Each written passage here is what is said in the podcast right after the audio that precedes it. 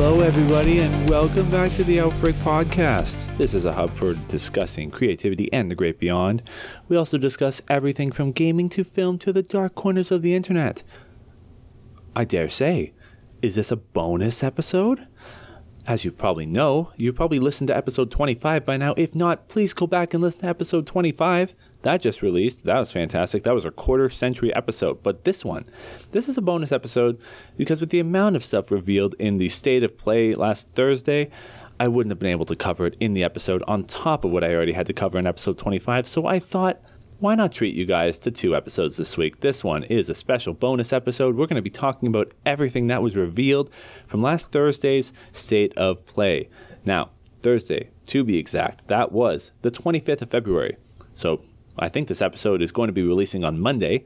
So look forward to that. That'll be fresh for the beginning of the week. Let's get right into it, shall we?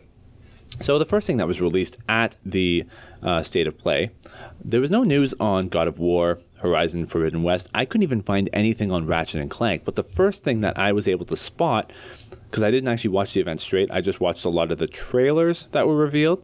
Uh, and thankfully, Games Radar uh, compiled a list of a number of the trailers, major trailers that were announced. So, that's some of the stuff I'm going to be covering. It's from the Games Radar website announcement we got our first look at some gameplay from Crash Bandicoot 4 It's About Time. Crash is back, baby.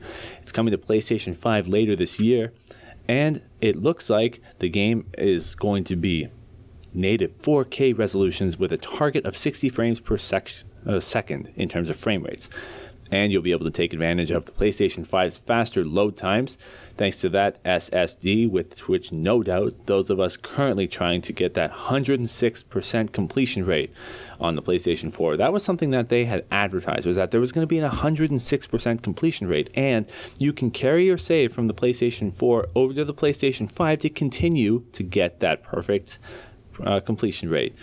PlayStation 5 version is also going to u- utilize adaptive triggers on the DualSense 5 controller. Uh, and Games Radar suggests that says that you could let you feel the likes of Neo Cortex's blaster and Dingodile's vacuum through your fingers. Next up, we got some more gameplay for a game that's actually coming out in April, the end of April, Returnal. This is one of the next big new IP coming to us from Housemarque. First off, it kind of reminded me a bit of Dead Space I don't, although I don't know if this is a horror game. Coming April 30th, it looks like it's turning roguelike gameplay into a third person shooter, and from the looks of the gameplay shown off, it's going to succeed. We saw more of the game's alien setting of Atropos, and the use of the game's time loop was explained a little more. There were some elements of like the fact that the, the world was kind of changing on the fly, and I couldn't tell if that was part of the trailer's editing or if that was part of the game. I want to kind of go back and, and watch the trailer again. Maybe I'll give my further thoughts if the game closer to the game comes out, because there'll probably be more trailers releasing. Next up, we got an extended gameplay footage for a game that, according to Jordan, has been in development for four years. Jordan, if you don't know, he's a, a chat member and a friend of mine from work. He's also in the Discord server. If you guys haven't followed the Discord server, please go join the Discord server. I'll put a link in the description of this episode. Knockout City now, this looks like it's a game that is competing with the likes of Overwatch and Rocket League. And it's coming out a little bit behind Destruction All Stars, so it's also going to have to compete with that game. It looks like it's going to be a raucous dodgeball battle. Uh, and it comes out May 21st, 2021. It it looks interesting. I don't think I'm going to play it though because I think it's meant for more of the multiplayer crowd. And I've kind of strayed away from the multiplayer games myself. It almost looks like a combination of like Overwatch, Fortnite, and Rocket League. But it's cool to see the idea of a dodgeball game come to light. I knew it wasn't going to be a straight sports dodgeball game. They had to put some more gimmicks in it. The fact that you can curve balls like in like in the movie Wanted, you can shoot your gun sideways, you know what I mean? and then some other effects like you can launch it into the air almost like a homing missile and bring it down and cause a big explosion like they're really going balls to the wall with this dodgeball game next up we got a, a brand new ps5 title revealed called sifu and it's from the developer called sloclap of, of absolver fame and it's a stylish looking martial martial arts game probably going to be similar to yakuza in terms of its fighting style it almost kind of reminded me of like no more heroes too Um, and it's aimed at telling a kung fu revenge story. It tells the tale of a young kung fu student who has spent their life training to take revenge on their assassin squad that killed their entire family. Sifu translates to teacher or master in Chinese, and which also hones in on that story. It seems like every time the character dies in the game, they come back a little older. And I, would imagine that the hand to hand combat and some of their skills as they get older to a master become a little greater. So interesting to, that that's a type of gameplay trait. Looking forward to seeing uh, what that is going to be all about.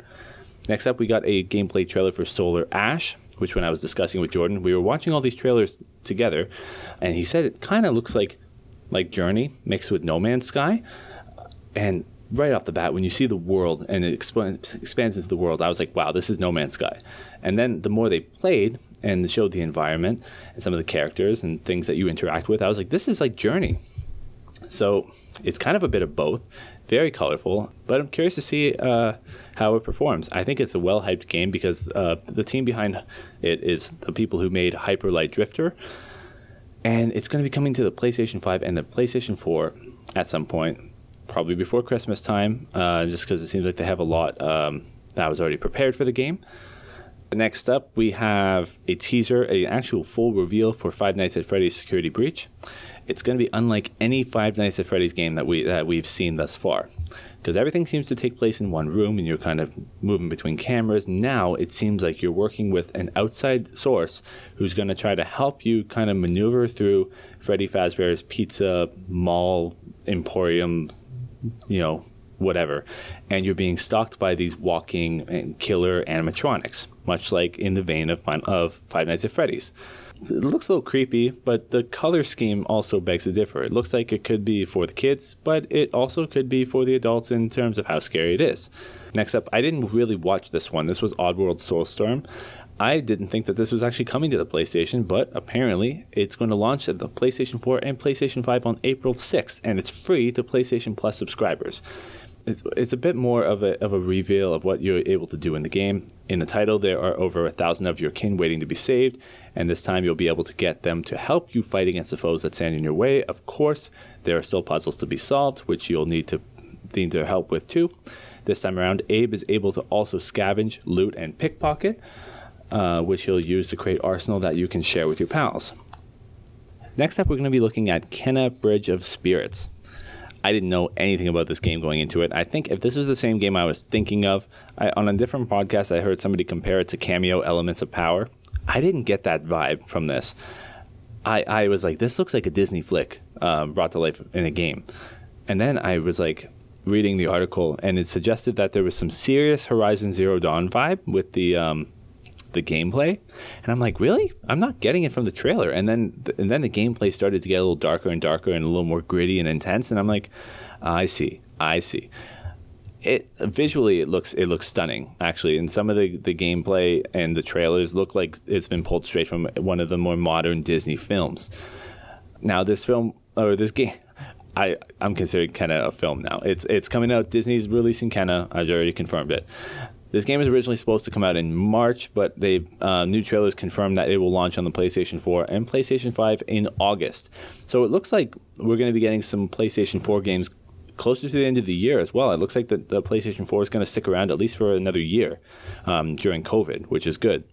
We kind of skipped through. We got a bit a, of a um, extremely stylish look at Deathloop, which is the new game from Arkane Studios you know, owned by Bethesda, who are now owned by Microsoft. Deathloop as well as Ghostwire Tokyo are going to be the last two games that are going to be exclusive to Sony. So at least Sony players will get to enjoy that.